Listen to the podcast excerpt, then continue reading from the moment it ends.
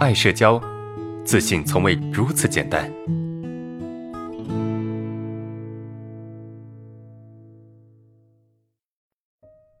本案例来自爱社交学员匿名投稿。老师你好，我就是很内向，看见人就不敢对视。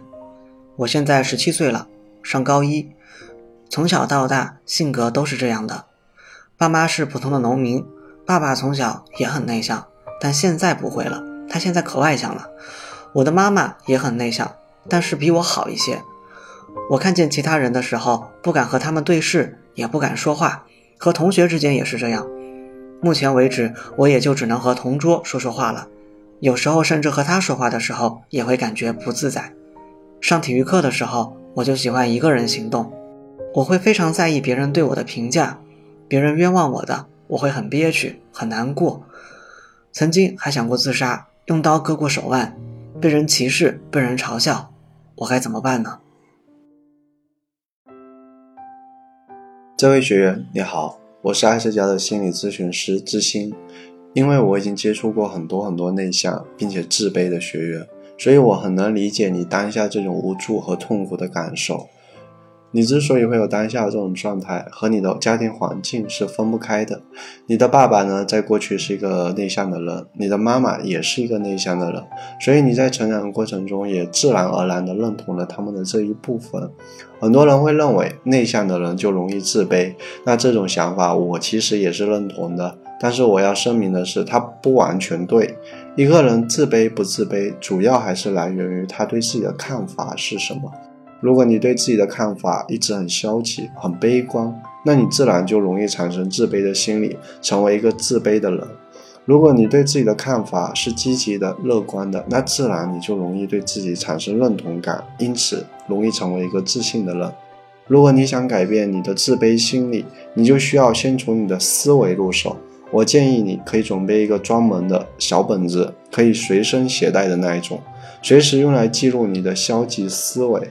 并且在消极思维后面写上相反的思维。比如我觉得我很差，后面你可以写上我觉得我没有那么差。这样的方式可以帮助你改变过去经历所带来的消极的思维模式。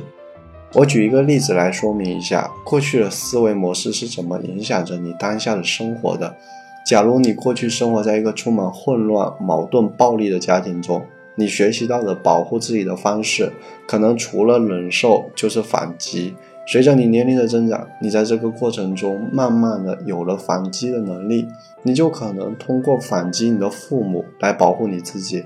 父母遇到这种情况，可能他会慢慢的不再对你非打即骂了，而在这个过程中就会让你形成一种思维，保护自己最好的方式就是反击对自己有敌意的人。而当你进入社会的时候，如果你带着这种思维模式和别人去相处的话，你觉得你能和别人相处好吗？我相信没有人会喜欢一个充满敌意和攻击性的人的。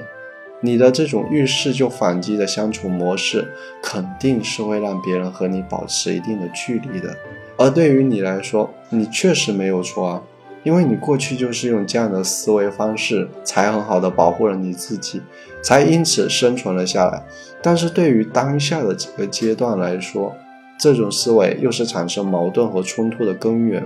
如果你不改变你的这种思维模式，不去适应当下的生活环境，那你就很难成长起来，更不要说去建立良好的社交关系了。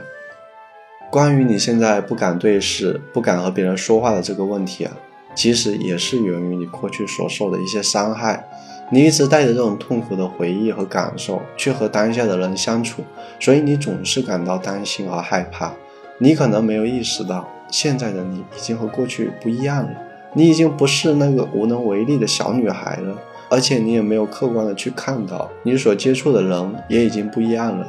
当下的人中，他有很多是善良的，是愿意和你相处的。如果你不能意识到这一点，并且执着于对视问题、交流问题，这对你一点帮助都没有，因为这些问题只是你内心冲突所引发的表现形式而已。听到你说你被人歧视、被人嘲笑，这确实让人很生气，因为这样对待你的人真的太没有同理心了，他们缺乏人性中最基本的善良和理解他人的能力啊。或许当他们被这样对待的时候，才会后悔当初自己的所作所为啊，才会希望别人能够好好的对待他。我能理解你无法被他人认同，还要被人伤害的这种痛苦，因为如果一个人被人排斥，那么他的存在感一定会很低很低，就感觉自己像消失了一样。那这种感受有多么糟糕，我想真的很难用言语去表达了。那么你应该要怎么去改变现状呢？那我给出以下的3点。首先，你需要意识到你的生命是你自己的，现在的你是有能力去决定自己将来要过什么样的生活的。如果你目前还是没有能力去做一些改变，那我请你好好的做好当下的事情，也就是把你的书读好，把你所有的精力和时间都投入到你自身的成长之中来。当你胡思乱想的时候，请你这样对自己说，我在做什么？我这样做对自己有什么帮助吗？当下的我最应该去做什么？我把这3句自我提问叫做自省三问，用这种方式来帮助自己进行察觉和提醒自己。其次啊，学会分辨客观事实。很多时候你的想法它只是一个想法，你之所以会有这样的想法，只是来源于你的过去经历，你的所思所想并不一定是事实。所以这个时候你要学会去验证一下，比如你觉得别人讨厌你，那你就跟对方说话，或者约对方要不要一起吃个饭，看看对方的反应具体是什么。如果对方很嫌弃，那他真的可能就讨厌你了。那如果对方只是很平淡的拒绝，说自己有事，或者说他接受了，这样你大概就能判断这个人是否讨厌你，是否不讨厌你。最后，试着去做一些让你感觉难受但是又不至于崩溃掉的事情。很多人都知道要消除恐惧就必须去面对恐惧，但是他们不知道的是，在这个过程要注意自己所能承受的那个临界点在哪里，然后在这个基础上去选择合适的情境，而不是一下子逼自己去面对最恐惧的人和事，然后把自己吓一个半死，下一次变得更加的害怕了。所以我在这里提醒你，你要多尝试，但是一定要根据自身的状态来做选择。比如现在的你，你就可以通过你的同桌，让他带着你去接触他的朋友，等你适应了他的朋友，你再考虑下一个可以承受的目标，慢慢的让自己在这个过程中去成长起来。希望以上的建议会对你有所帮助，我是知心，很高兴能够帮助你。